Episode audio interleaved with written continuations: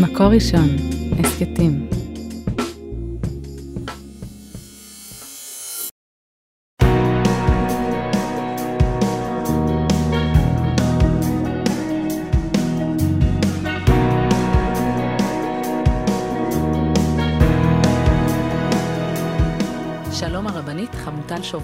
שלום הרבנית שירה מרילי מירביס, פרשת קדושים. כן, שם קצת מחייב. כן. אז פרשת קדושים היא פרשה נורא נורא עמוסה, יש בה המון המון מצוות שמחולקות פחות או יותר, אפשר לנסות ולחלק אותן גם למצוות שבין אדם למקום, כמו עבודות אלילים ושמירת שבת ושבועת שקר, מצוות שבין אדם לחברו, כמו ואהבת לרעך כמוך, מורא אב ואם, שקר, רכילות, איסור לשנוא, אה, ויש גם אה, מצוות של צדק חברתי, כמו הלנת שכר, אה, דיני מורא, מקדש, מצוות התלויות בארץ, איסור לנהוג כחוקות הגויים, ובסוף, איסורי עריות. זאת רוב המצוות שאם מחפשים אפשר למצוא כאן. כן, נכון, באמת פירוט מאוד מאוד גדול. עכשיו, אני לפני אה, כמה חודשים התראיינתי לאיזשהו תפקיד, לאיזושהי עבודה, והיה היום אה, סימולציות. את מכירה את זה? כן. מגיעים לחדר, יושבים עם משהו כמו 20 אנשים, וצריך אה, לעשות משחקי תפקידים. עכשיו, אני ממש ממש לא אוהבת את זה. אה, וגם מה שיפה, שבגלל ש... אני לא יודעת, לפחות אני, את, בוגרות את תנועות נוער, הדרכנו לא מעט בחיים, אני יודעת מה מצופה. כן. ויש תחושה לאורך היום שכולם משחקים משחק. זאת אומרת, אני יודעת... כולם יודעים מה רוצים מהם, בדיוק. כולם מתנהגים לפי איך שחושבים שרוצים שהם יתנהגו. כן. היה, היה איזשהו קטע שציוותו אותנו לזוגות, ו, וישבתי עם איזה מישהו ואמרתי לו, הוא לא כל כך הבין. אז אמרתי לו, תקשיב, אתה צריך להיות מאוד מוצלח ואתה צריך להיות קשוב לסביבה, זה מה שהם רוצים ממך. הוא אומר לי, אני לא מבין, זאת לא המשימה. אז אמרתי לו, נכון, יש משימה ויש מה שמצפים ממך. אתה רוצה להצליח ביום הזה? בוא, תקשיב. כן. וזו הייתה תחושה מאוד קשה לצאת, זה היה כזה שמונה עד שלוש, המון שעות. ש- שהרגשתי שאני, בחלקים מסוימים, אני מאוד מזויפת, כי אני יודעת מה הם רוצים לשמוע. אני יודעת שהם רוצים עבודת צוות, והם רוצים אה, שאני מאוד אחייך ואהיה נחמדה, ומצד אחד אעמוד על שלי, ומצד שני אשתף פעולה. ויצאתי משם בתחושה מורכבת. אבל זה לא ששיקרת, כי את באמת כזאת. כן. זאת אומרת, יש לך את זה, ו- ואת פשוט צריכה לדעת להחצין את זה במקום הנכון ובנקודה הנכונה. אבל כן, כן יש בזה לשחק את המשחק. בדיוק, התאמתי את עצמי למה שהיה אה, מקובל, וכשישבתי לקרוא שוב את הפרשה, לקראת הפודקאסט, אה, אמרתי, טוב, אנחנו נדבר על, אה, על מצוות בין אדם לחברו. כי יש משהו בפרשה הזאת, שבין שלל המצוות, דווקא בדגש אה, החברתי, שאומר לנו, אל תהיו מזויפים. כן. הפרשה אומרת לנו, אני אה, יודעת שיש משהו מאוד קל בלהעמיד פנים, בל, בלכונן חברה שכולם נורא נחמדים תמיד, וכולם מחייכים תמיד, אבל יש בזה משהו מאוד מסוכן, כי זה לא אמיתי. אז, אז אני רוצה לדבר רגע בשבח על להיות uh, מלאכותיים. אוקיי. Okay. אה, אנחנו חיים בחברה שזה נורא, uh, נורא אומרים שזה מדהים, שאנחנו נורא כנים וישירים והכול על השולחן, וזה נכון. מצד שני, לפעמים זה בסדר, לחייך ולסתום. כאילו, smile and wave כזה, כן. של זה בסדר גמור, לא להגיד את כל האמת בפרצוף, השמנת שתי קילו, אני לא רוצה לשמוע את זה עכשיו שהשמנתי, אני יודעת. אתה לא צריך לספר לי את זה. כאילו, זה באיזשהו איזון נכון שבין לא להיות מלאכותי, שאני ממש מסכימה עם זה, אמ, לבין אה, בעדינות, בעדינות. אז, אז בואי אה, ניכנס למצווה הראשונה של שלא תקלל חירש. ו, ויש משהו מאוד מורכב בזה, שאנחנו אומרים, בעצם, מה זה משנה מה אני עושה, אם אף אחד לא יודע? זאת אומרת, המובן הבסיסי של לא תקלל חירש אומר, ברור שאת לא צריכה לקלל מישהו ששומע אותך. זה ה-obvious. אבל מה הבעיה בלקלל מישהו שלא שומע אותי? זאת אומרת, זה, זה באמת מורכבות. והרש"ר הירש אומר שברור לנו שאנחנו לא צריכים להזיק לאנשים בממון. זאת אומרת, ברור שאני לא צריכה לקחת כסף שלך, שהוא לא שלי. אבל כאן יש את המשמעות הרחבה של המושג לא להזיק ולא לקלל. זאת אומרת, גם אם, אה, גם אם למילים שלך אין כוח להזיק, אומר הרש"ר הירש, אל תאחל לאדם שיאבד אישו. אה, הקללה מבטאת את כל רוע ליבו של המקלל. רק מתוך שאין לו כוח, הוא נמנע מלהרע לחברו. ובעצם, גם אם הבן אדם לא שומע את הדברים הרעים שאני אומרת עליו, גם אם אין כוח בקללה שלי בכלל, אה, את יודעת, זה כמו לחתוך מישהו, שמישהו חותך אותי בכביש ואני מקללת כן. אותו, הוא לא ישמע אותי, זה לא משמעותי. אומר הרש"ר הירש, עזבו, בואו נדבר על המקלל. מה זה עושה לבן אדם שמרגיל את עצמו לדבר רע על אחרים? זה מאוד מאוד בעייתי, גם ברמה של הנפש, גם ברמה של ההרגל, גם אם באמת זה לא, זה לא יפריע בכלל לזה שחתך אותי בכביש, רק זה יפריע לי. נכון, כאילו הבן אדם שמקלל, זה הבעיה. לגמרי. כן, הפסיקתא זוטרא של הלקח טוב לויקרא, נותן מדרש מקסים. לפני עיוור לא תיתן מכשול, לפני שהוא עיוור בדבר שלא להאכיל את חברך דבר איסור, לא להורות לו דבר שלא כהוגן, לא לתת כוס יין לנזיר. כאילו, אתה עושה את כל הדברים שאתה... כאילו לא, לא להכשיל את הבן אדם שנמצא לידך. כאילו, בין אם זה חירש שאתה לא מקלל אותו, ובין אם זה עיוור שאתה נותן לו מכשול, לא רק במובן הפיזי של בן אדם שלא רואה ואתה שם לו רגל, אלא גם במובן שלא לא לגרום לבן אדם אה, לעשות משהו שהוא לא רוצה לעשות. אני הייתי צמחונית המון המון שנים, והחברים שלי כל הזמן ניסו לשכנע אותי להפסיק עם הצמחונות, ובאיזשהו שלב אה, ארגנתי לעצמי בגט עם חסה ועגבניות, והלכתי ליטול ידיים, והפקדתי את הסטנדוויץ' של מישהו שישמור לי עליו.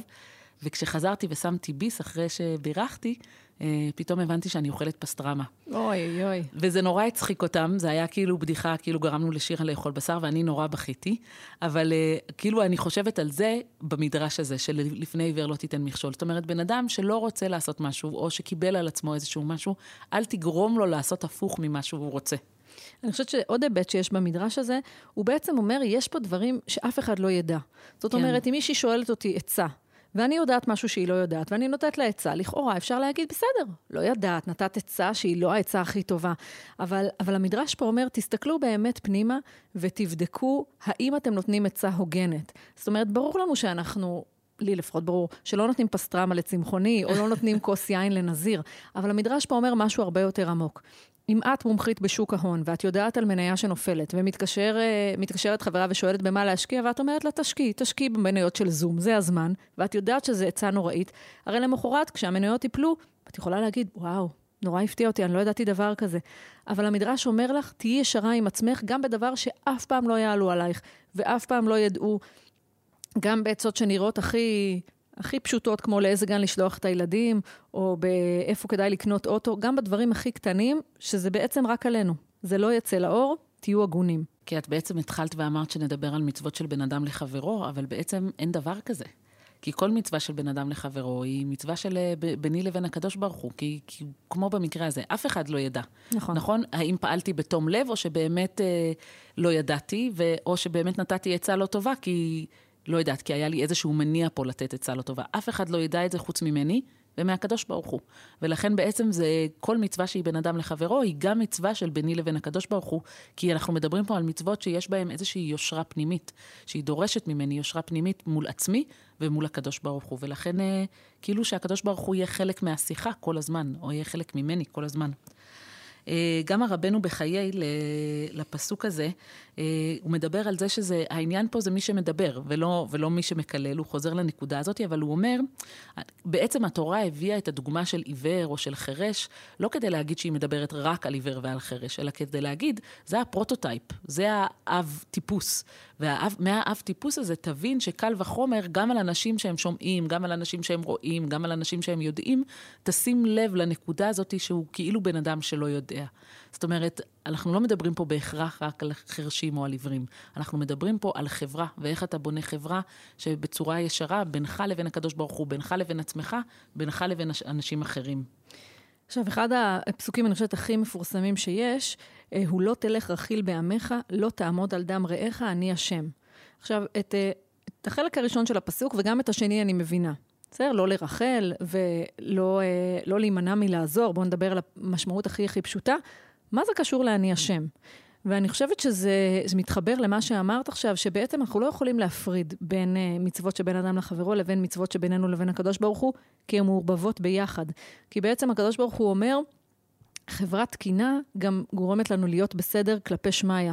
וכשאנחנו מעוותים את זה ו- ומשקרים או מרכלים, זה בעצם פוגע בכל הכיוונים, ואומר הרמב"ם, מה זה רכילות? מי זה הרכלן?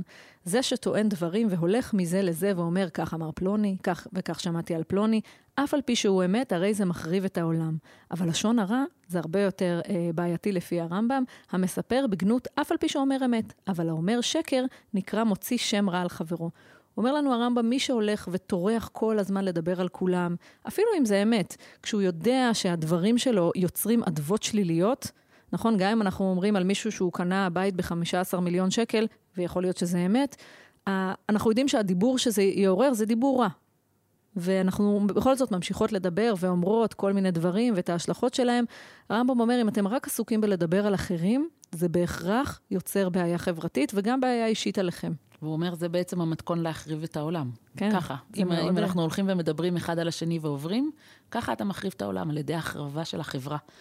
הספרא של, אה, לפרשת קדושים, המדרש, בעצם קושר בין שני החלקי הפסוק. הוא בעצם שואל את השאלה הבסיסית, עוד לפני שהגענו לשליש השלישי של אני השם, הוא אומר, שנייה, אבל מה הקשר בין שני החלקים הראשונים?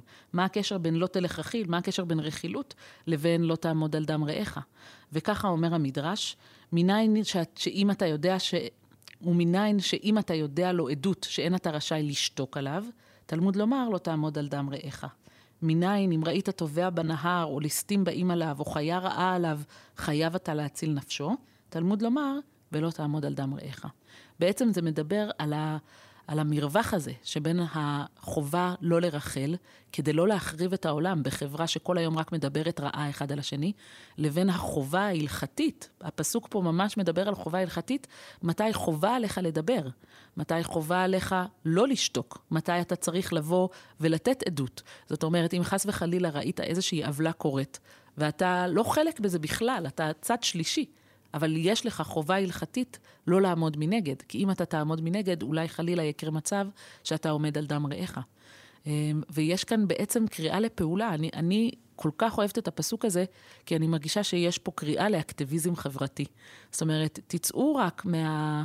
מהאני העצמי שלכם. נכון, עכשיו זה נורא קשה לי, כי אני, את יודעת, עסוקה בילדים שלי, במשפחה שלי, בזוגיות שלי, בעבודה, ביום-יום.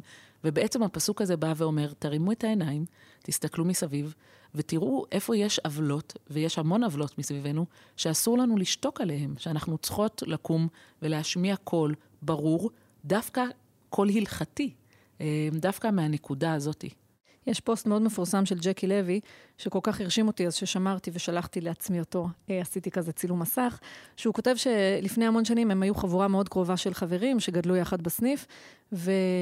ובצעירותם אחת מן החבורה הביאה חבר, אמרה להם, זה החבר שלי, אני הולכת להתחתן איתו.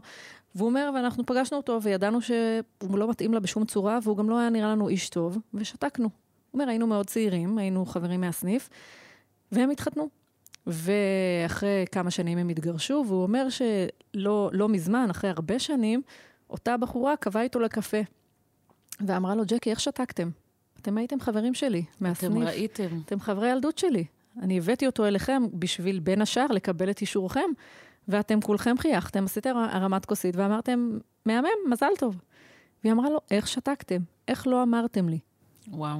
והוא אומר שהמתח הזה בין, אנחנו כאילו נורא מחנכים אותנו לא לרחל ולא להתערב ולא אה, לדבר לא לשון להגיד הרע. דברים לא יפים. בדיוק, הכל כך... מקסים, הכל מקסים. ומצד שני, הוא אומר, הקו הדק הזה, מתי זה הופך מרכילות לא טובה לאמירה מאוד חשובה על... אה, על אה, שימי לב. שימי לב ותבדקי את זה ותחשבי על זה, וגם כולנו יודעים שלפעמים אנשים לא רוצים לשמוע כשאומרים נכון. להם את הדברים האלה. והוא אומר שזה כל כך טלטל אותו, שאחרי 20 שנה יושבת אותו, איתו לקפה והיא אומרת לו, ג'קי, למה לא עצרתם אותי? ו, ותמיד אני, אני מדברת על זה אה, כשמול תלמידות שלי, שזה קו דק מאוד מאוד מאוד, ולפעמים אנחנו נגיד דברים כדי לנסות לא לעמוד על דם רעך. את יודעת, לא בדברים אה, של אה, חלילה מישהו באמת טובע בנהר, בדברים הרבה יותר אישיים, הרבה יותר קטנים. לפעמים זה לא יישמע. אבל הקו הזה של לדעת מתי לשתוק ומתי לדבר הוא מאוד קשה, ואני חושבת שהפסוק הזה דורש מאיתנו המון. אני חושבת שדווקא בגלל שזה כל כך עדין וכל כך רגיש ומסוכן ויכול לגרום נזק לשני הכיוונים, דווקא בגלל זה הסיומת של הפסוק זה אני השם. כי בעצם בסופו של דבר כל בן אדם עומד בפני עצמו ואומר, אוקיי, אני מדברת או שותקת? מה אני עושה עכשיו? לאיזה צדדים מהפסוק אני שייכת? ובעצם ההחלטה שלי צריכה להיות אל מול הקדוש ברוך הוא, מה... מה הדבר הנכון לעשות? כן, מה הדבר הנכון לעשות? גם נחמה ליבוביץ' מדברת על זה, ואומרת בדברים האלה של הספרה, של המדרש, אנחנו לומדים ששתיקה וחוסר מעש עלולים לחרוץ את גורלו של האחר. זאת אומרת, אם יש לנו באמת עדות שיכולה לנקות את השם של מישהו וכך להציל אותו מגזר דין, חייבים להגיד אותה. ולפעמים השתיקה גורמת להרס של החיים אה, של האדם, ולפעמים הדיבור גורם להרס של החיים של האדם. ו- ואומרת לנו נחמה ליבוביץ', למרות שזה קשה, אני לא משחררת אתכם מזה. אתם חייבים לעשות את זה, אתם חייבים לדעת מתי להושיט עזרה ומתי לדבר וגם מתי לשתוק. אבל היא אומרת, הסמיכות הזאת בין לא תעמוד על דם רעך לבין לא תלך רכיל בעמך, יש לה מסר מאוד חזק. יש דיבור מזיק ויש שתיקה מזיקה, משניהם צריך להימנע. ואני חושבת שזה, כש, כשמחנכים בעיקר, זה מסר מאוד מורכב, אבל שהוא חייב להיאמר. נכון, וואו, זה, זה אחד מהגיליונות נחמה שאני הכי אוהבת. אה, של, של הפרשת שבוע. כן, שם היא מחנכת אותנו. היא לא... תמיד, אני מרגישה שהיא תמיד אה, נותנת לי כאלו נקודות עמוקות לחשוב עליהן. אה, אני תמיד נתקעת בשאלות, ולא תמיד אני יודעת את התשובות. בדיוק. אבל... אז אני אומרת, אני חושבת שפה היא יצאה מגדרה, היא אמרה, עזבו שנייה מה חושב רש"י ומה קשה לרש"י, פה כן. היא אמרה, עכשיו אני אגיד לכם את המסקנה. עכשיו אני אומרת את עצמי, עכשיו בדיוק. אני מדברת. זה, זה נקודות uh, מדהימות. אה, יש עוד פסוק נורא נורא מיוחד. כל הפרשה הזאת מלאה בעצם במצוות נורא נורא מיוחדות, אבל אחד הפסוקים שכמובן כל הפרשנים גם קופצים ו- ו- ושולחים אותנו לשים לב אל הפסוק הזה, זה לא תשנא את אחיך בלבבך. וכותב על זה הרמב"ם בספר המצוות, כשהוא מגיע למצווה של אה, אסור לשנוא. אה, הוא אומר, לשון הספרא, לא אמרתי אלא שנאה שהיא בלב. זאת אומרת, אומר הרמב"ם, אני לא מדבר פה רק על שאסור לך להתנהג בצורה שאתה שונא את הבן אדם, אלא מה שאני אומר זה גם אם אתה מתנהג מקסים, נכון? איזה יופי, מה נשמע, מה שלומך, איזה כיף לראות אותך, אבל בלב יש לך, איך המרוקאים אומרים רמה. יש רמה בלב, יש כאילו תחושה לא טובה, אתה לא אוהב את הבן אדם הזה עכשיו, ואתה להפך, אני הולכת ואני מתנהגת בשיא הנחמדות, מזה מזהיר אותנו הרמב"ם. כן. לא מזה שאני שונאת מישהו, ואני גם מתנהגת כלפיו ככה, אלא מהשנאה שהיא נמצאת בלב, ואני דווקא מתנהגת בשיא הנחמדות. אז אני לא יודעת איך זה היום פודקאסט על אה, מקומות עבודה, אבל עוד אה, מקום עבודה אחר גם... כי זה מאתגר אותנו, נכון? זה מקומות שבהם זה נמצא. אז, אה, אז גם ניסיתי להתקבל לאיזשהו מקום עבודה, והייתה ישיבת צוות כדי לדון בי, וכמובן שלא הייתי שם, ומישהו אמר עליי דברים מאוד לא יפים. איך את יודעת? יפה. זו שאלה מצוינת. מישהי אחרת שישבה בחדר באה ואמרה לי, מכירה את השיחות הנוראיות האלה שמתחילות במשפט, השיחה הזאת לא התקיימה. כן. ואז, נקודתיים, היא אמרה לי, תקשיבי, בוועדת קבלה אני ישבתי וזה מה שהוא אמר עלייך.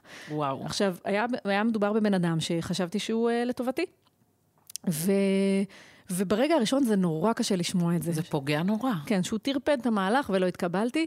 וברגע השני אמרתי, לא, לא, לא רגע שני, לקח לי הרבה זמן, לפחות שבוע, שבוע אחר כך, אמרתי, אני נורא שמחה לדעת את זה. כי יש משהו נורא מורכב בלהסתובב בעולם, כמו שאת אומרת, שמישהו מחייך אלייך ואומר, וואו, איזה יופי, ואת עושה... את מקסימה. את עושה עבודת קודש. ממש מתאים לך. כן. ולדעת ש... בסדר, הוא לא, הוא לא בצד שלי, ובמובן מסוים זה הניח את דעתי, כי אמרתי, אני לא מסתובבת בעולם בתחושת שקר. אני יודעת כן. שזה המצב, לא התקבלתי לעבודה, סבבה, הסתדרתי, עברתי הלאה. אבל אמרתי, יש משהו במה, ש... במה שהרמב"ם פה אומר, הוא אומר, זה לא העניין החיצוני, זה רק העניין של, של מי שאתה הלב. מתנהג אליו רגיל ואתה שונא אותו בלב. זה נורא. הוא אומר, אתה מלמד את עצמך לאיזשהו שקר כל כך עמוק וכל כך קשה, אל תשנא בלב. אני חושבת שאפילו במובן מסוים הרמב"ם אומר, אם אתה לא אוהב מישהו, אז עדיף שלא, אז תתרחק, עדיף להתרחק. כן, אבל אל תשקר, אל תעשה את ההפוך הזה, תפרגן לו פנים אל פנים ומאחורי הגב. תגיד אה, דברים קשים, עדיף שלפחות תהיה לא נחמד גם, גם מול הפנים וגם מאחורי הגב. אני חושבת שעוד פעם זה מחזיר אותנו לנקודה ש, שאנחנו בכלל, זה לא קשור לבן אדם שעומד מולי, זה קשור אליי. זאת אומרת, אם אני מתנהגת בדו-פרצופיות כזאת, שאני שונאת בלב ושיא הנחמדה בחוץ, זה גורם לאיזושהי קהות חושים, שאני חושבת שהרמב"ם אומר פה, זה לא טוב. עזבי שזה לא טוב לבן אדם שאני מתנהגת אליו ככה. זה לא טוב לך להתרגל להתנהג בצורה כזאת, ולכן תתרחק מהדברים האלו. אז, אז אור החיים הקדוש, את רוצה שזה, להגיד עליו משפט? בטח. אה, רבי חיים בן עטר, שהוא נולד בסאלה, במרוקו, ב-1696, אה, הוא נפטר אה, בארץ ב-1743. אין הרבה אנשים שהוצמד לשם שלהם המילה קדוש. ואור החיים זכה להיות אחד מהקדושים, יש הארי הקדוש, השלה הקדוש ואור החיים הקדוש.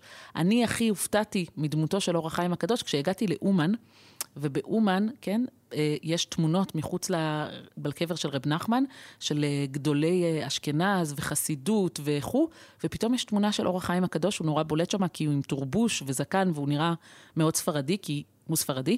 ואמרתי, איך הגיע לתוך שושלת החסידות הזאת של הארי? באוקראינה. באוקראינה, איך הגיע, השתרבב להם שם מישהו ממרוקו. אז זה באמת, אני... אנחנו לא נקדיש את הפודקאסט הזה לאור החיים הקדוש, אבל יש מלא מה לדבר עליו, אני מאתגרת אתכם ללכת ולחפש על אור החיים הקדוש. הוא נפטר בגיל מאוד צעיר, אבל uh, הוא היה מקובל ותלמיד חכם עצום, והוא כתב פירוש נפלא נפלא לתורה, שקוראים לו אור החיים. אז מה שהוא אומר כאן, הוא מעלה את זה דרגה מעל הרמב"ם, והוא אומר, אם אתה שונא מישהו, לך לדבר איתו. תוכיח אותו, תפתח את זה. אל תתרחק. בדיוק, תוציא את זה. הוא אומר, מה זאת אומרת, למה יש את, ה, את הציווי, הוכח, תוכיח את עמיתך ולא תישא עליו חטא? אז הוא אומר, יש מצב שאנחנו, קשה לנו עם מישהו, ואנחנו אומרים, בסדר, הוא רשע, הוא תקוע בזה, אני מתרחקת, אני מנתקת מגע, והוא אומר, לא. קודם כל, תהיה, דן אותו לכף זכות. את לא יודעת מה קרה שם בדיוק, את לא יודעת מה, מה הוביל לזה, אבל תדברו. על ידי התוכחה יהיה אחד משני דברים. או שהוא ייתן תירוץ למה עשיתי את הדבר הזה, או שהוא יתחרט ויעשה תשובה. אומר האור החיים, כשאתה שונא מישהו בלב ואתה לא פותח איתו את זה, אתה לא מאפשר לו לעשות תשובה, ואי אפשר לפתור את, ה, את הפצע המוגלתי הזה, חייבים לפתוח את זה. זה מעבר ללא תשנא, זה גם תתקן, תעזור לו לתקן, או לפחות תאוורר את זה ותדע מה באמת קרה. אה, אנחנו אולי ככה, ממש רק כדי לסיים, את הפרשה המאוד מאוד מיוחדת הזאת, שבאמת אפשר להמשיך ולדבר עליה, יש פה כל כך הרבה דברים. אני, אני רוצה לסיים בדבר הלכה. ודבר הלכה זה, זה שאלה הלכתית. בשולחן ערוך אה, מתעסקים בשאלה האם אני יכולה למנוע ממישהו שאני שונאת להיות חזן. זאת אומרת, אני לא יודעת איך הולך אצלכם בבית הכנסת, אבל אצלנו הגבאים והגבאיות, יש להם כוח אדיר, ואצלנו הם אנשים מהממים וטובים. אבל uh, הם מחליטים, כן, מי עולה לתפילה, מי יורד, מי, מי בעל קורא. ואומר השולחן ערוך, יש מונעים גר מלהיות שליח ציבור ונדחו, דבר, דבר, ונדחו דבריהם. אתה לא יכול למנוע ממישהו כי הוא לא בא לך טוב בעין. כי הוא גר. כן, או כי הוא גר, אחר כך, או מכל סיבה אחרת, לא משנה, אתה לא יכול למנוע ממנו. וכותב על זה הרימה, הרימה מאיר על השולחן ערוך. ודווקא שיהיה לאותו יחיד טעם הגון על פי טובי העיר. אבל בלאו הכי אין היחיד יכול למחות בשליח ציבור, ואם הוא שונאו, יכול למחות בו קודם שהסכים עליו. ומי שהוא שונא לשליח ציבור, לא יעלה לספר תורה כשקורא התוכחה. אז הוא אומר, כן יש עניין שאתה יכול להגיד, מישהו מאוד לא בסדר, אני לא רוצה שהוא יהיה שליח ציבור, אבל זה, זה צריך להיות מדובר, וזה לא יכול להיות גחמה שלך. נכון. צריך להיות הסכמה קהילתית עם מישהו מאוד בעייתי שהוא לא יהיה חזן, אבל אתה לא יכול אישית, כי מישהו שכן שלך ולא חנה טוב uh, בבוקר ועצבן אותך, זה לא עובד ככה. נכון. אז יש פה בעצם גם, מעבר לעבודה החשובה על המידות, יש פה בעצם גם השלכה מעשית, הלכתית, לאיך אני מתנהגת עם אנשים שקשה לי איתם. עכשיו, גם יכול להיות שבצדק, יכול להיות שבקהילה שלי יש מישהו שקשה לי איתו, ואז איך אני מתנהג סביב הדבר הזה ומה אני עושה, אה, ואני חושבת שיש לנו הרבה מה ללמוד מזה. הלוואי שנהיה פחות מזויפים. אמן. שנצליח. ואולי זה הדרך להיות קדושים. להישאר אמיתיים. שבת שלום. שבת שלום.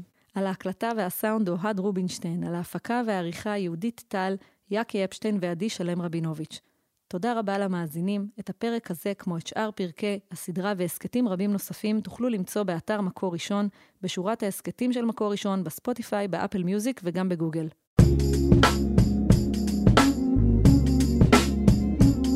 מקור ראשון, הסכתים.